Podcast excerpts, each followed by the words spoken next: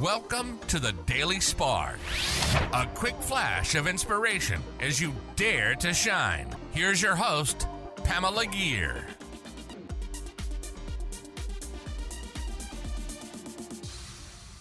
Hi there, and welcome to another episode of the Daily Spark. This is Pamela.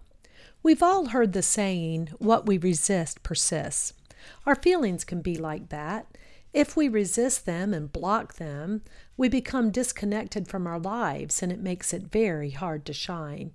I sometimes have difficulty sitting still with my feelings and allowing them to just be. I especially don't like to be sad.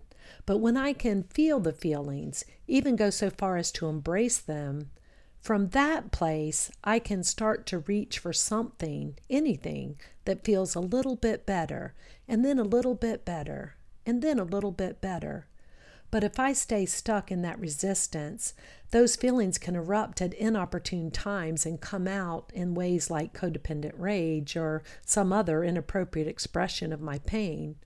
But when I use the tools in my toolbox to process those feelings, tools like EFT, emotional freedom technique, or tapping, or a talk with trusted friends or a therapist, or pray, or whatever tool in my toolbox works for me, I can release the resistance and start to move forward.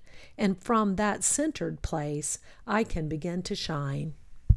That concludes another episode of Dare to Shine podcast Daily Spark. A quick flash of energy to inspire you to shine please go on over to iTunes or wherever you listen to the Dare to Shine podcast and subscribe and leave a rating. That helps other luminaries like you find this show and begin to shine.